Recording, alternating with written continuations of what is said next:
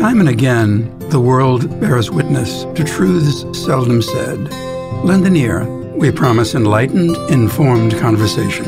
My name is Robert, and this is Seldom Said, the place where conversation matters. A truly special guest today, alive and well and speaking her mind in our control room, Dr. Linda Burghardt, scholar in residence at the Holocaust Memorial Tolerance Center. Welcome to Seldom Said. Thank you very much, Robert. I wonder if we with a little bit of personal background, who you are, where you've been, what brought you this time and place. Okay, well, so I grew up in uh, Washington Heights in Upper Manhattan with a lot of other refugee and survivor families. And um, I, uh, let's see where to start. Um, I spent a lot of time here at CW Post. I got my doctorate here five years ago, had an excellent experience with uh, terrific faculty. And I've been studying the Holocaust um, much of my adult life in different ways. My parents are survivors from Vienna, and it's a very meaningful experience to me personally, probably also genetically, and emotionally and intellectually. There are those who will say something like the Holocaust is so obvious on the front of people's minds and palate that there really is nothing new to be found. And there are others who will take the position that it's ancient history. It's like the second act of Faust. It's something you would find purely by accident. Do you feel that there is perpetually something new to be unearthed? Oh, yes, I do. Um, in part because human nature is constantly surprising us and also in part because history has many, many, many layers, and we've only um, scratched the surface. And so there's always new information coming out. Uh, about a year or two ago, um, it came out that there were several hundred more concentration camps than we knew about. So just factually, more information is coming out. But the way people react and respond and what's happened to people's lives um, since the Holocaust and during the Holocaust, there's always new material and all worth studying. Is there a perpetual drive on your part, something that you've unearthed that you want to really proceed with? I really enjoy finding out um, how people fared during the Holocaust and what made them able to survive. And that's one of my driving forces in studying the Holocaust. A survivor, literally over dinner, once said to me, Do you understand, Robert? Do you understand? And I said I understood because I wanted to be a good guest, a sensitive soul, but I don't, and I can't, and I'm not sure I wish to. Because if I truly understand it, then I'm perhaps one with it. Mm-hmm. Do you feel that as a second gen, you understand? Oh my goodness, no. I wish I could answer that. Yes, I would give the same polite answer that you did, but um, no, there's so much to understand. It's like if you go into a, a, mansion of 30 rooms and you get through the foyer in your lifetime and you understand that, you've made a huge dent. But there's so much more. There's so much more. There's so many um, human components that we don't understand, both among the perpetrators and the victims, or the targets, I should say, and the interactions among them. That um, this is definitely a lifetime of study, many, many generations of lifetimes. Were there ever any conversations across the dinner table with mom and dad? Some inference of what they experienced? Very little. Very little actually said, but um, a great deal implied. And children, as we know, always pick up things that they see and feel that aren't necessarily intended by the parents for them to see and feel. Um, we did not discuss things um, intellectually or educationally very much at home. So, no, I wish I'd gotten more facts um, growing up, but I didn't. But I learned it um, in school and I learned it on my own, and I learned it from finding other survivors, particularly people of my parents' generation who were willing to talk. A friend's mother and father were at Auschwitz, and they came face to face with Mengele on the platform. And she always, until her last day, would tell me, Robert, I should have asked my mother what she saw, what she thought, what she felt, but I couldn't, and I never did. Perhaps this is an awkward question. If it is, please forgive me for being intrusive. What would you ask your parents if you had the opportunity to be receptive to complete truth. Mm. And if I had the opportunity to get an answer, because children do ask. I asked many, many times until I realized that I was not supposed to talk about this. Um, what would I ask now? I would want to know just what you said. I'd want to know the feelings. I'd want to know how they coped with the feelings of what happened. When my parents talked about Vienna, they they were young people in their 20s and they talked about how it was so much fun growing up there and so lovely.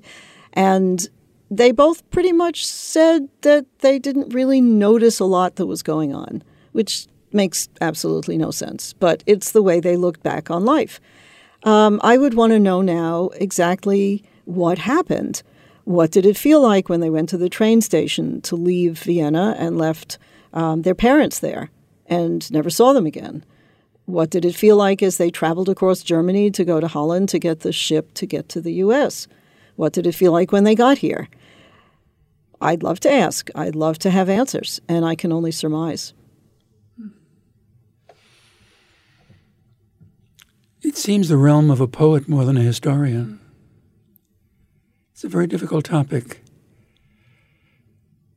Do you feel you would find it easier to paint it rather than think it and write it? Oh well, I'm very verbal. I'm I do everything in words. Um, my husband is a graduate of the Merchant Marine Academy here in uh, in Kings Point in Great Neck, and their motto was "Acta non verba." And we've been married almost 40 years, and we've had many arguments. Verba non acta, no acta non verba. So this is kind of a family joke, um, but nevertheless, so I, I, wouldn't. It wouldn't work to me to visualize it, although that's a beautiful thought, and I, many people would think in those pictures but I see it all in in words. And to me, the words um, are are all connected to the, the feelings. I remember once somebody telling me that language is um, is emotion um, spread through the air from one person to another, mm-hmm. and it made a lot of sense to me. And also. There's Lily Tomlin's comment about language that it was invented to complain. So there's that too. a little bit of both. Yes. A woman who uh, I would assume we both know, I know that you were present there at the meeting, at the center said that she remembered the marching in Vienna, and when she saw Charlottesville, it troubled her deeply. That same woman, on an earlier occasion, told me that for the first time since the war, she keeps a suitcase packed. Mm. Are you deeply troubled by what you see and hear? I am and I'm not. So on one level, I I greatly believe in the power of the United States and because the, America saved my parents' lives by allowing them to come here, and I grew up in the 60s and had to protest the war with everybody else who I was friends with at City College, where I was a student. Um, I always had a huge conflict about it because I love this country. And I feel very protected here. Perhaps I shouldn't. I'm not a Trump supporter. I'm very unhappy with the administration the way it is now, but I feel very safe. On the other hand, I can understand how this woman would feel because Charlottesville was deeply, deeply troubling to me on, on many levels. And I just deal with it by reading the news and not watching it on TV because to see that brings you into it. And it's it touches something very deep and painful inside. There are a number of laws that have been passed that infer a hidden meaning behind what they qualify and define as hate speech. Many people who are part of this far right cabal, as exhibited in Charlottesville, argue that this is a free speech question. How do you react to that argument? Oh, very negatively. It's it's a it's to me a human rights issue. It speaks to the human spirit. It's not. I mean, it's dealt with in the world as a legal question because we are a country of laws, but it really has nothing to do with law. That's just an excuse. It's it it is just it's it's people dealing with people in the most negative way. And I think it's just it's tragic. It's just tragic that this goes on. Many people would be genetically bound or familially bound to family members who are in the camps. You seem to have pursued this as a lifelong project and career. Linda, was there an epiphanal moment, that Damascus point, where you said, This is where I wish to go for the rest of my academic life? Well, that's a hard question to answer because people mature and change, or at least we hope they do.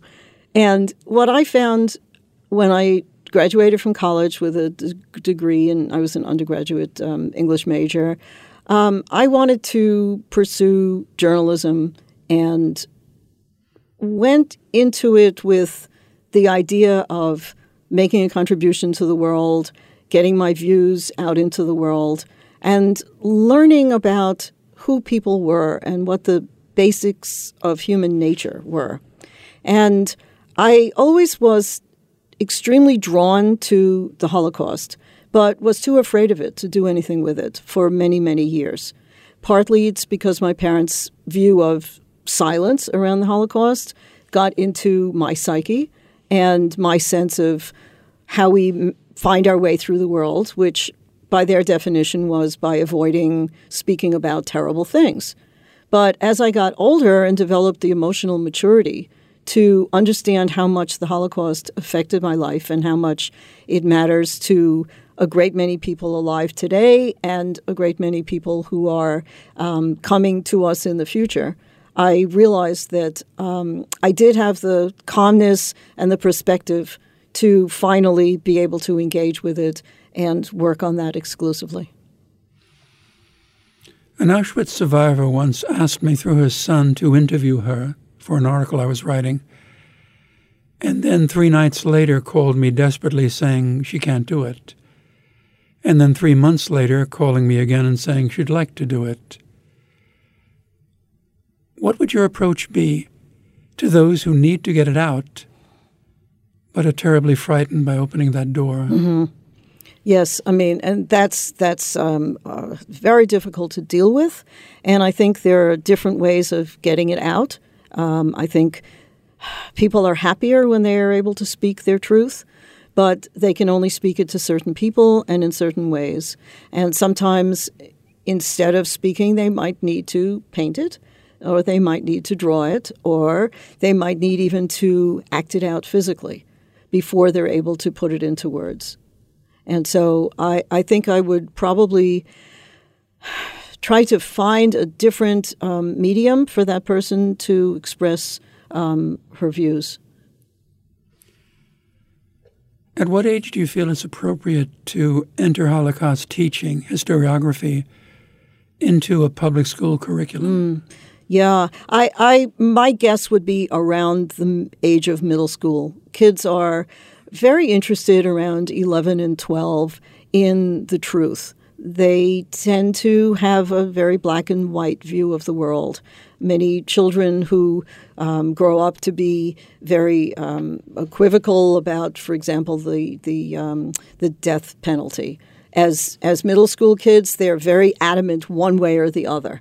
Um, they see things in a black and white way. And it's a very good time, I think, to bring them into consciousness of um, the, the great complexity of human nature and the way people respond to each other and the way this is expressed through nation states and um, through world powers. You're a historian, and historians are factitians. Is there a point in your research, in your thought process, where you parallel, for example, uh, Thomas Aquinas, when asked about heaven and hell, simply said, I take a leap of faith. Is there a point at which you simply close your eyes and say, whatever is there, I'm falling into it? I'm not sure what is there, but I'm there. Well, that's a, a wonderful thought. I think it's extremely difficult emotionally to do that. Now, I do have to say, though, that um, I'm not really a historian. I was all my training was in um, journalism, and I wrote for the New York Times for 20 years before I had the moment of epiphany that you mentioned before, where, uh, of course, my moment of epiphany was not the Holocaust matters. The moment of epiphany was print journalism is going down the drain and I need a new career. and so um, at that point um, is when I decided that I needed some retraining um, would be able to um, get into this terrific program here at uh, CW Post um, to earn a doctorate, gain the credential that would enable me, backing up, to um, express my passion which has been so for such a long time, the Holocaust, and um, actually do work in it. Um, but I'm not a trained historian. Uh, there's there's there's a big difference in that historians take a very long view of the past and the present and the future, and journalists are much more interested in truth seeking. And that's always been the bottom line of almost anything I've ever done which um, uh, intellectually and scholastically, um, but probably was an indication that uh, the stork dropped me down the wrong chimney because I grew up with parents who did not want to talk about the truth. Might we take the position that historians and journalists are sides of the same coin? L'historia, l'histoire, telling the story. You're a storyteller. Mm-hmm. Were you always that? Yes, I was always a storyteller. I actually like nothing better in the world than to tell a story. I, I don't think facts convince anybody of anything. I think stories do. And whenever um, I, I write, uh, if I write academically, it has to be very stiff and formal. But I also write, I still write for newspapers. And um, I, I always try to tell a story I, whenever possible, will put dialogue into my articles. Um, I tend to write opinion pieces. I'm not doing um, factual journalism right now, and um, I think that that stories really um, have contain the emotional truth of the facts, and often lack that often uh, include what the facts are lacking. Now, in terms of two sides of the same coin, there there is also the idea that uh, criminals and policemen are two sides of the same coin. So I don't know. That's that's an interesting theory. So. Indeed, Linda, you have the right to remain silent. We're within 50 seconds of our first station break. I have the feeling this is going to be an excellent discussion. One can tell when you look at the clock and a minute has passed by. When we come back, uh, perhaps we can begin speaking to the definitive trauma of the Holocaust, what makes it distinctively different, and then lead into a topic that relates to your idea of storytelling, i.e., that is a punchline, a laugh, something which puts coda on a very sad moment of poignancy, a Chaplinesque kind of question, which hopefully I can promulgate when we come back. But we're within 13 seconds, and we'll take our first break. We'll be back in a moment. Seldom said, my name is Robert. This is Seldom Said with Robert Amato. And we're back again. This is the second segment of our discussion with the scholar in residence at the Holocaust Memorial Tolerance Center in Glen Cove, Glen Cove Dr. Linda F. Burghardt. Dr. Burghardt, uh, excusing, if you will, my grammatical error, if you would uh, describe how the Holocaust is different. It is different, even though I've spoken to a number of academics who take the position that it's not. Different from what? Different from other catastrophic events in the world's history. Different from any other manifestation of the malaise that human beings carry with them from time immemorial. Mm-hmm. Mm-hmm.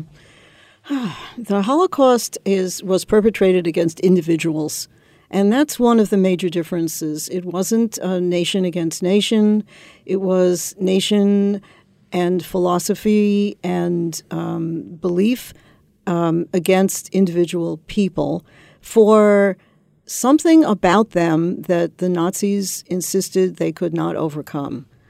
For example, when um, Jews said, Well, um, I'm a convert, so I'm a Catholic, so why are you persecuting me as a Jew?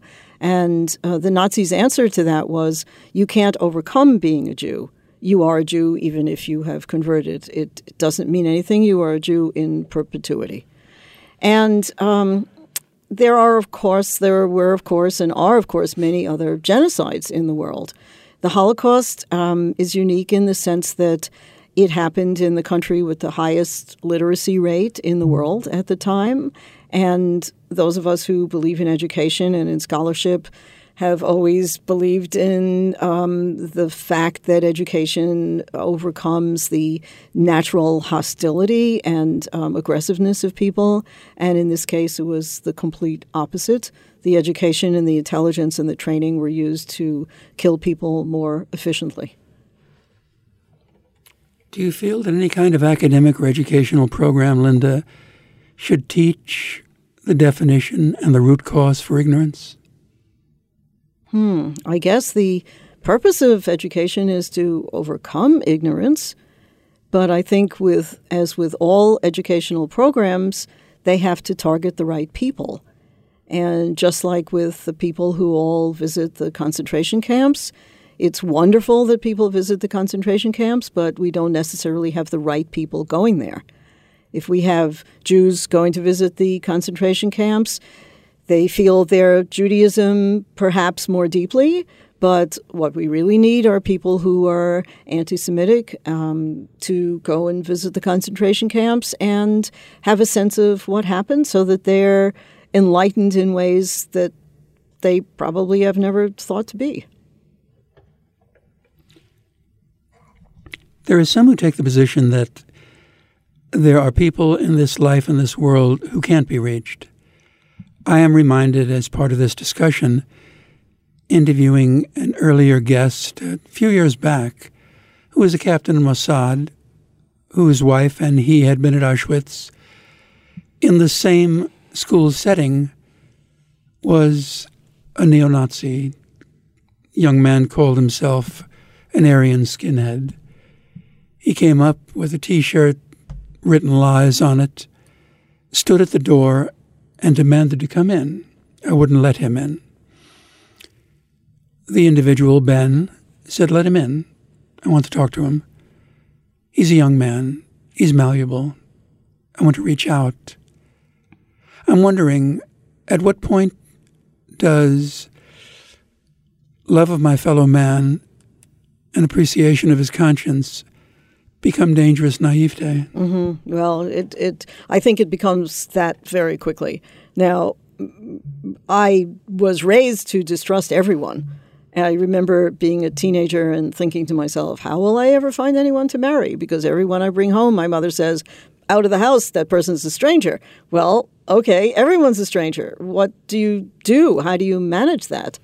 Um, to get to your original question, there are plenty of people who can't be reached. There are plenty of minds that are closed. The, the important thing, though, is that with the Holocaust, there was a mechanism for these people to put their beliefs, if we want to call them that, into action.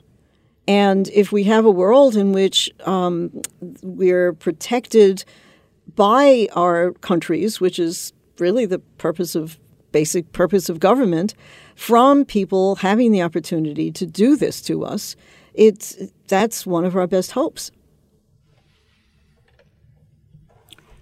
Jefferson often took the position that every generation needs to have a war, a war that teaches them the value of individualism, freedom, representation, liberal government.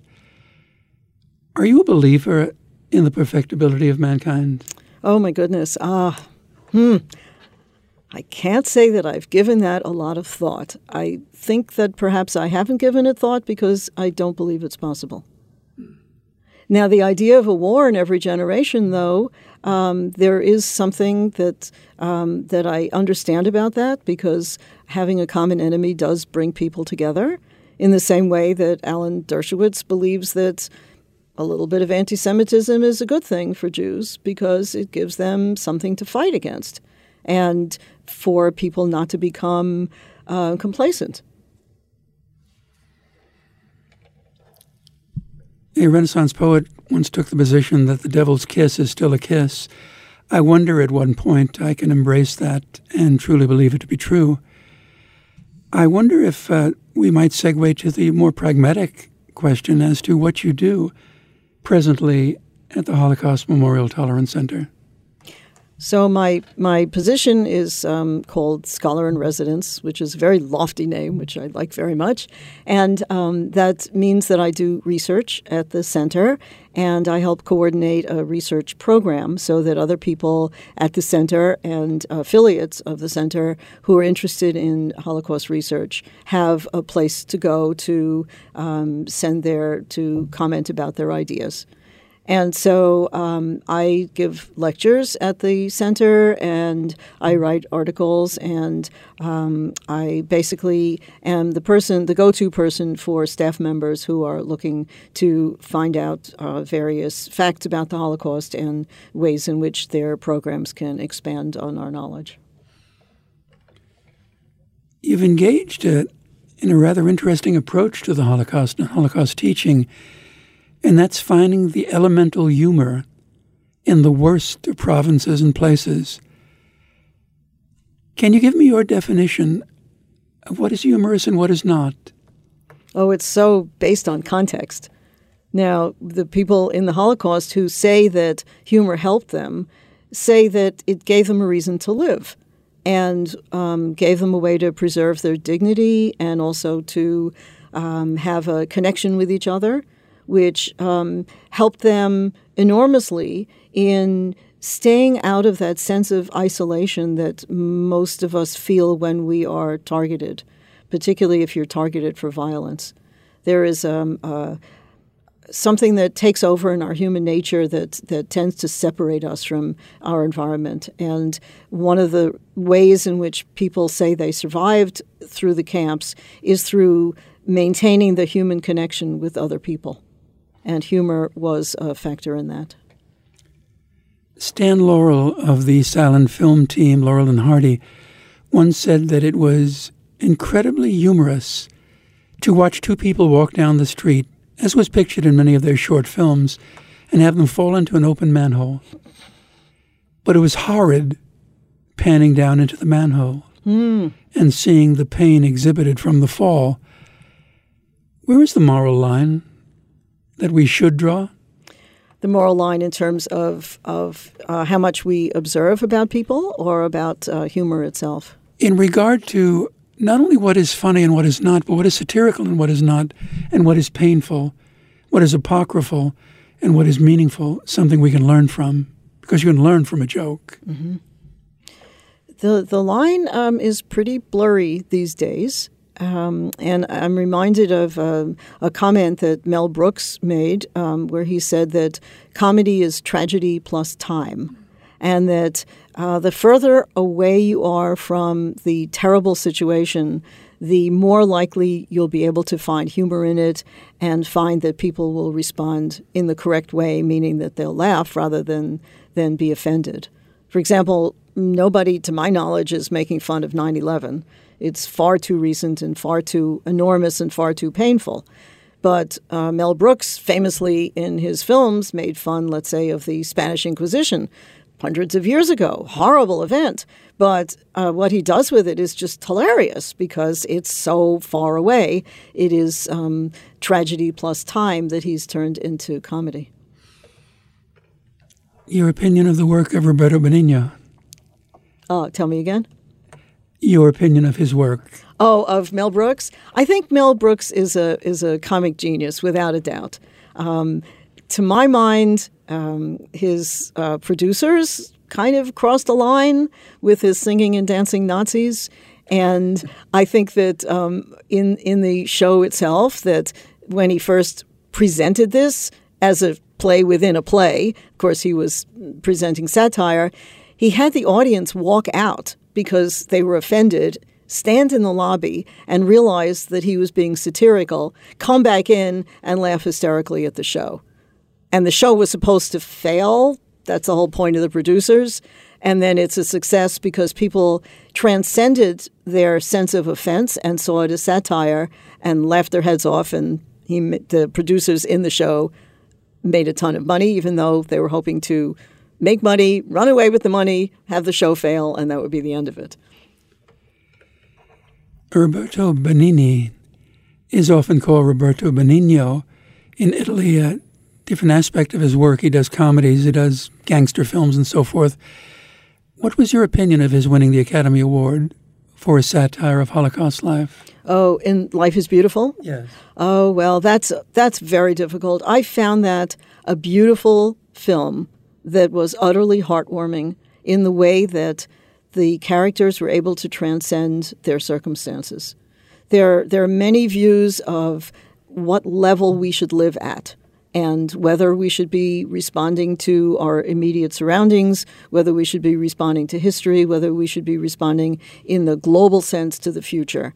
And I found in that film, it was a very, very tiny slice of now and the fact that um, the hideous world that they lived in was able to be made beautiful for those moments for the child was um, absolutely brilliant and extremely heartening.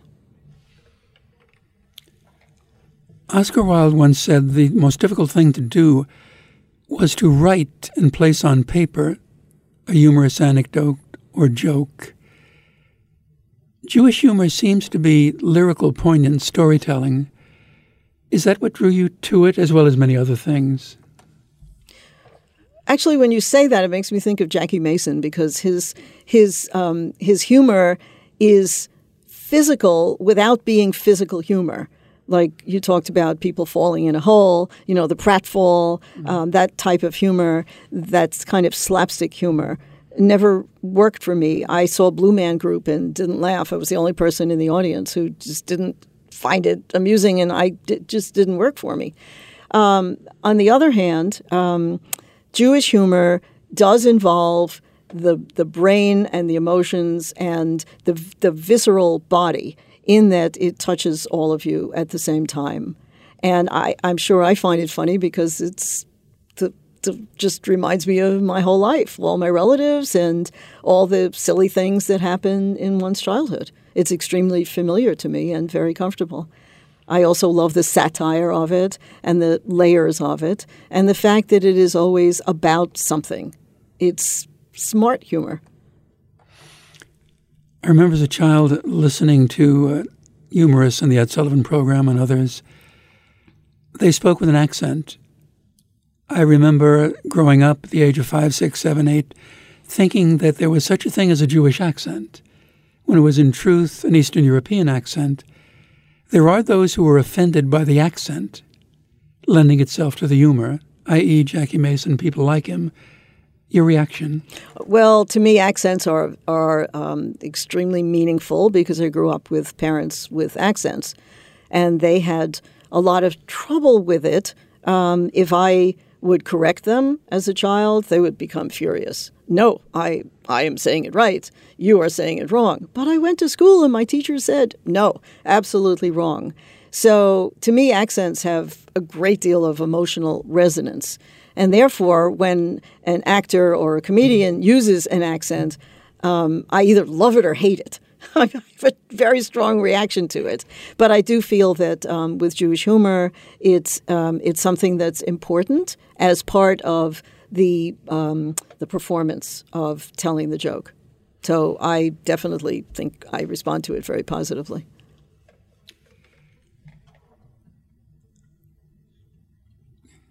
How would you also, uh, Linda, respond to the issue that's often been raised that humor is the last, re- the last refuge of an individual trifling with hysteria. Oh, hmm, well. It's a confession of hopelessness. Uh-huh. Um, hmm.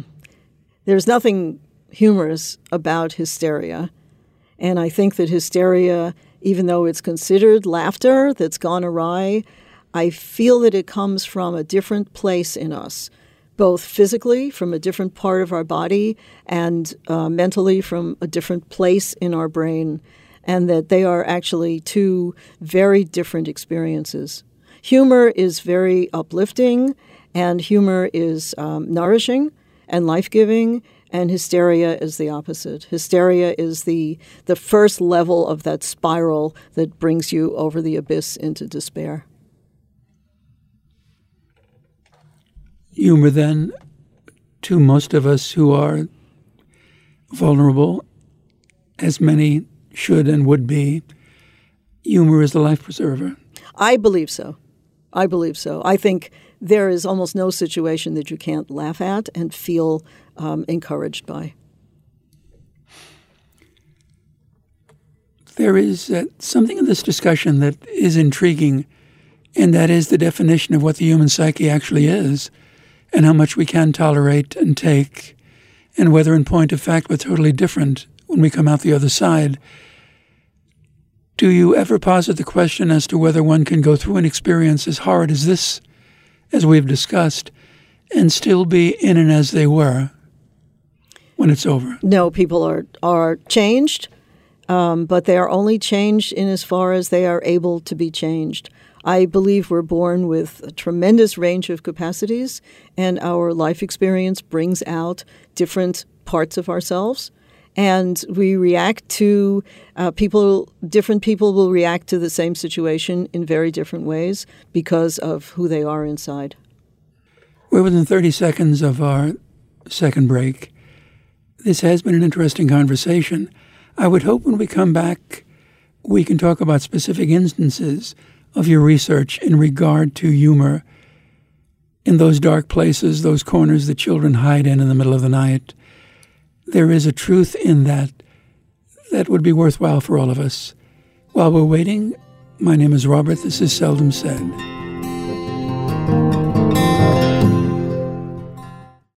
This is Seldom Said with Robert Amato. Welcome back. We're approaching the final segment of a marvelous program. Our guest, Dr. Linda Burghardt, the Holocaust scholar in residence at the Holocaust Memorial Tolerance Center. Linda, if we could take what we have been discussing as prelude, can you give us examples of humor being used not only to safeguard one's sanity and balance in times of horror, but also as an act of defiance? There was um, humor in the camps that um, people used in order to um, help themselves stay alive. Some of it actually semi official. In um, Dachau, for example, there were some skits put on.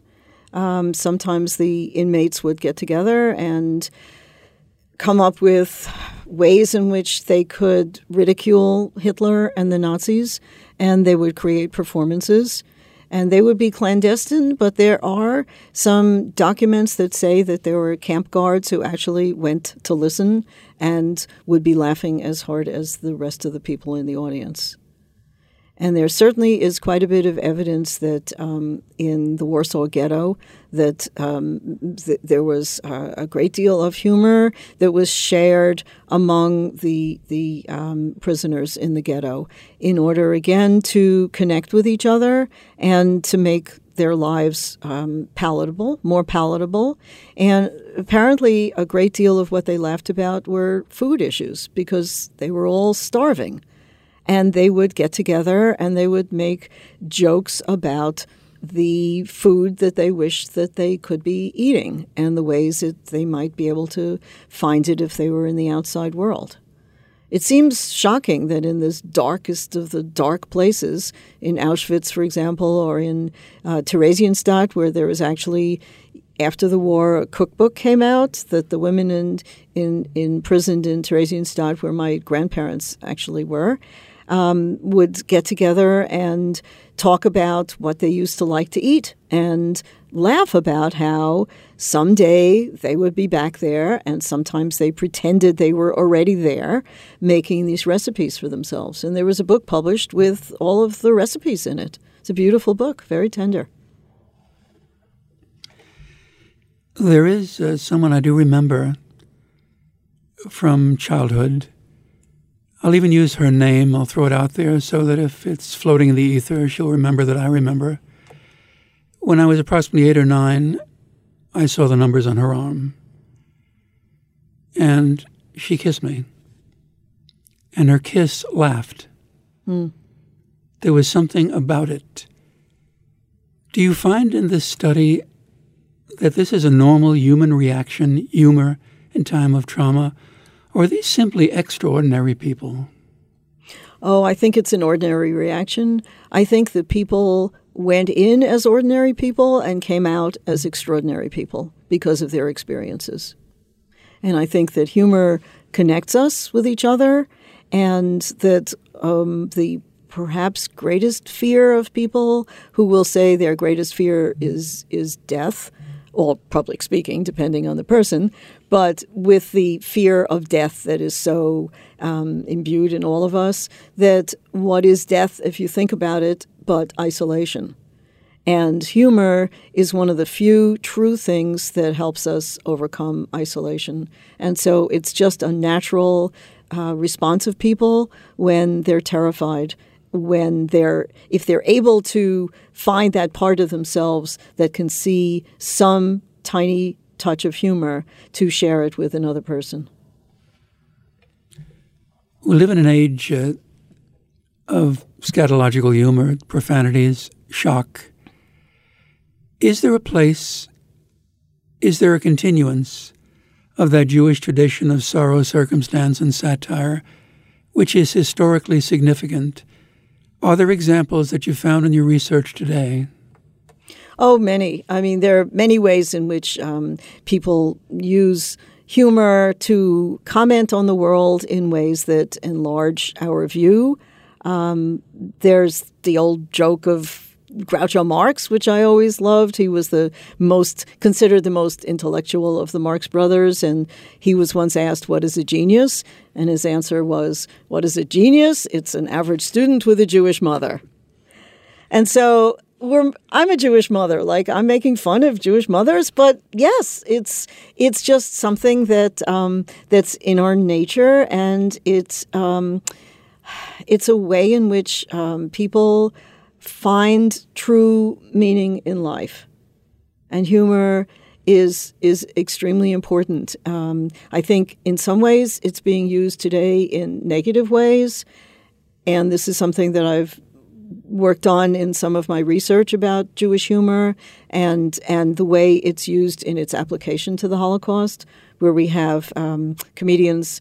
Jewish comedians like Larry David today and Sarah Silverman, who make fun of the Holocaust and, to my mind, belittle it. Sometimes make fun of the survivors, sometimes the circumstances of the Holocaust. And it's an edgy, raw kind of humor that is somewhat popular with many people, but also very deeply offensive in many ways, also, and tends, I think, to belittle the magnitude of the Holocaust and the uniqueness of it. And there is a fear that as time goes by and the Holocaust recedes more into the past, that it becomes just something that happened in the history books. And many people like me have this internal mandate to try to, to keep it alive. We spoke before the program, and you mentioned how children, or grandchildren more properly, of Holocaust survivors are intent on learning do you find that the young want to know? I do. I, I do. And it pleases me greatly because the world is a very big and complicated place now, and there's a great deal of information that's available to people. But I do find that the third generation, the children of the second gens, the grandchildren of the survivors, are very interested in bringing to the fore a lot of what happened and why it happened and how it affected people. And I find that very heartening. We, as said earlier, live in a time where things are confrontational. There's an elemental violence in people's attitudes. Perhaps that violence has been excused by individuals who should be ashamed of themselves for doing so. If one takes that position, there's a marvelous quote from Martin Luther King. He was a Christian man, but he took the position that Christ gave him the message and Gandhi gave him the method. How do you react to those who simply say, we'll wait it out? People tried to wait it out in 1938.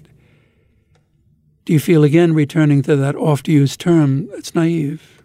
Sometimes waiting it out works, and sometimes waiting it out does not work.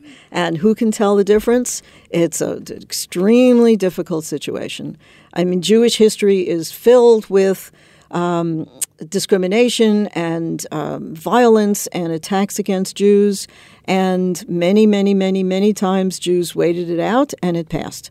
And in 1938, it did not.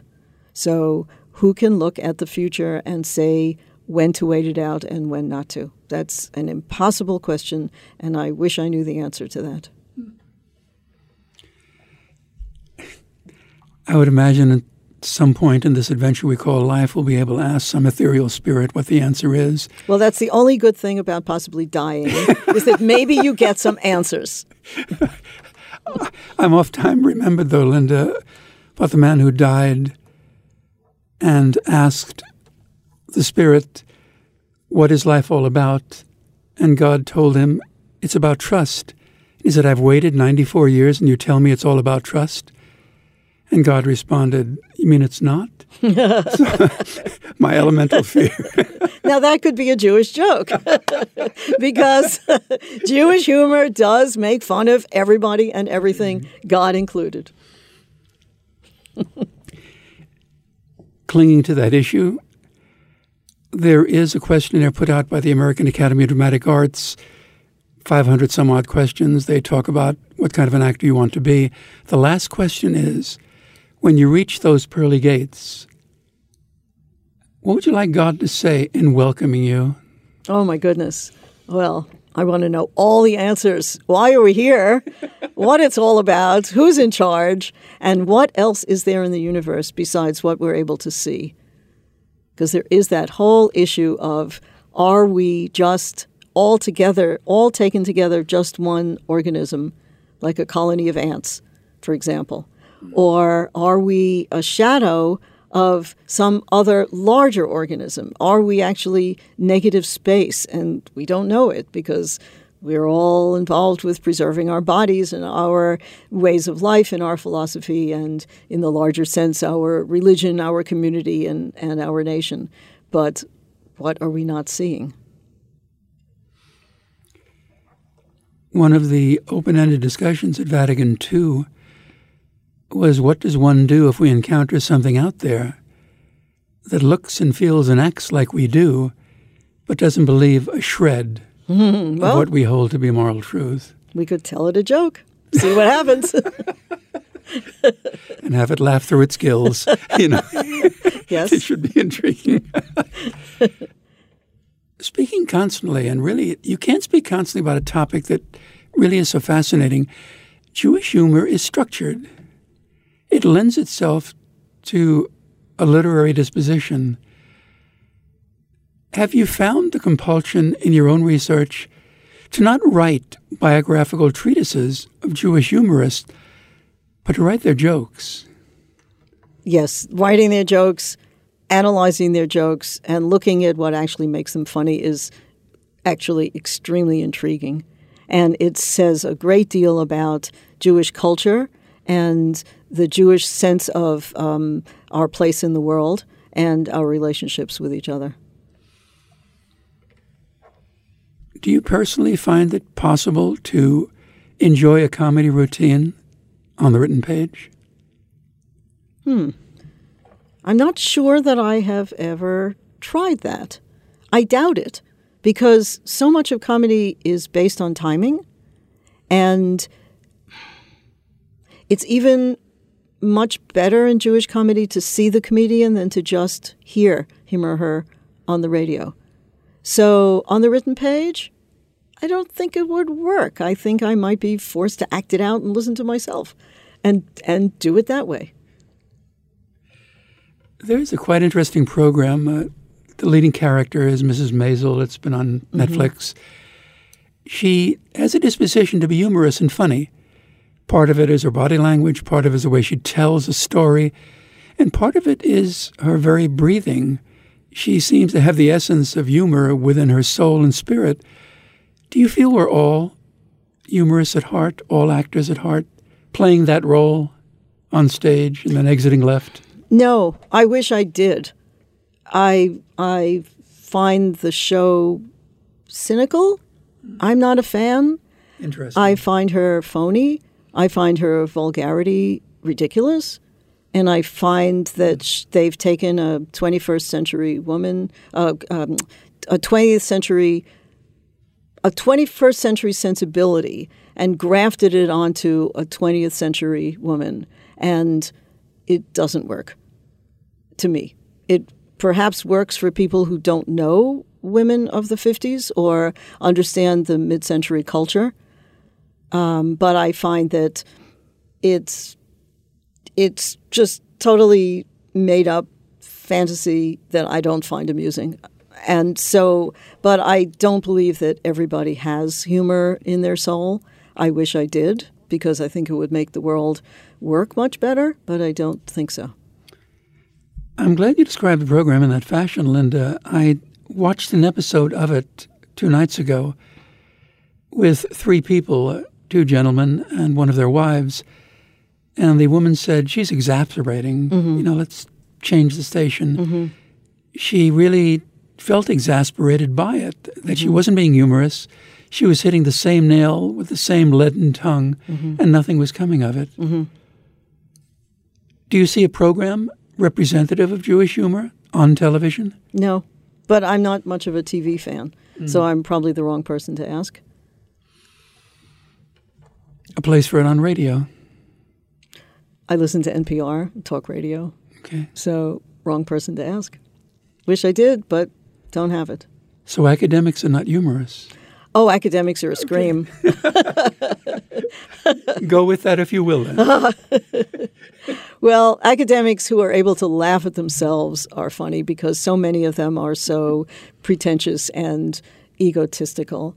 And um, it's it, trying to get a bunch of academics to agree to something is like, as they say, herding cats because you're trying to get a bunch of ego driven people to go beyond themselves and be part of, of a group.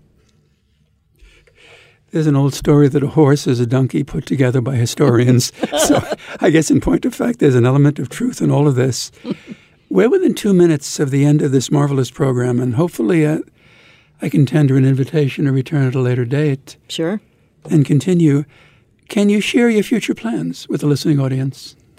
Um, I, I would like to delve more deeply into the roots of anti Semitism. I feel as if, even though this is a topic that um, people will not necessarily flock to lectures on, as they do when I talk about Jewish humor, um, I feel as if people don't quite understand how deeply ingrained anti Semitism is in some cultures.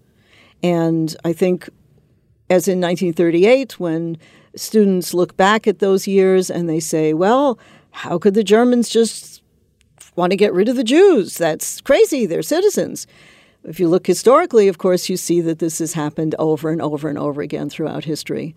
And I would like to go back and look at some of the reasons that this happened and also relate it in the larger sphere to um, people who are filled with hatred for other groups of people also. So look at it in the larger frame of genocide. I think there's a great deal to be understood from that that could help in today's world. You feel then, and we're within a minute and some odd seconds of the end, that it is mankind's original sin? I do feel as if it's ingrained in us in the same way that the German movie that came out two years ago called Look Who's Back had Hitler waking up in 1945. And when they tried to kill him, he was shot. He fell over. He jumped up again and he said, You can't kill me. I'm in all of you. I would think perhaps we can end with that thought in that we look for evil in others, but perhaps all of us should look for it in the mirror, in our own reflective process. Hopefully, there's a peace and tranquility at the end of the game and hopefully, if we play the cards right, we'll come up aces and eights. But in point of fact, this has been enjoyable. It's been a dance that's pleasurable, it's been knowledgeable, and we hope to do it again. This has been Seldom Said. My name is Robert.